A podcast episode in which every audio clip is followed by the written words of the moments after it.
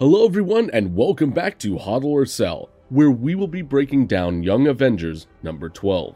In the end, we will let you know if we plan to HODL or sell. As always, this is not financial advice, but purely for entertainment purposes only. Also, if you like this video, please make sure to subscribe, like, and hit that notification button to receive updates on all our content. This Wednesday, November 24th, we are getting the modern age comic Young Avengers number 12, which contains the introduction of Kate Bishop as Hawkeye. Story by Allan Heinberg with Jim Cheung and Mark Morales. In this issue, we are introduced to the new Hawkeye, Kate Bishop. Bishop is a gifted archer and also Clint Barton's protege. In addition to being a member of the Young Avengers, Kate Bishop is also the superhero partner of Clint Barton, doing street level crime fighting in Brooklyn, New York. On November 24th, Hailee Steinfeld will portray Kate Bishop in the Disney Plus series Hawkeye.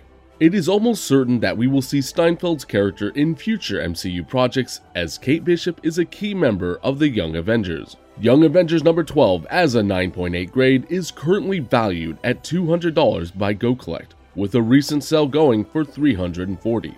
For my final verdict, I give this book a sell.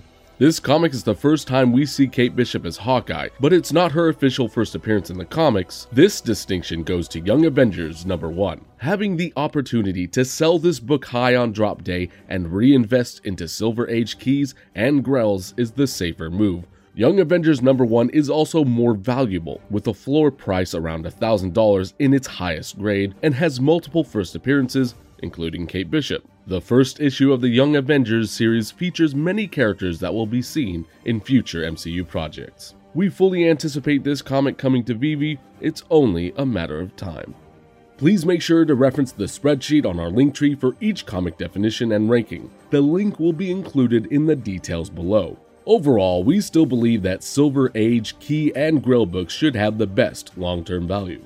Also, if you would like to see our weekly comic book rankings, please make sure to follow us on Twitter at Comics and Crypto, where we will have new VeVe comic book rankings every Monday. If you enjoyed this video, please make sure to like and subscribe, and check out the rest of our podcast on Apple, Spotify, and Amazon.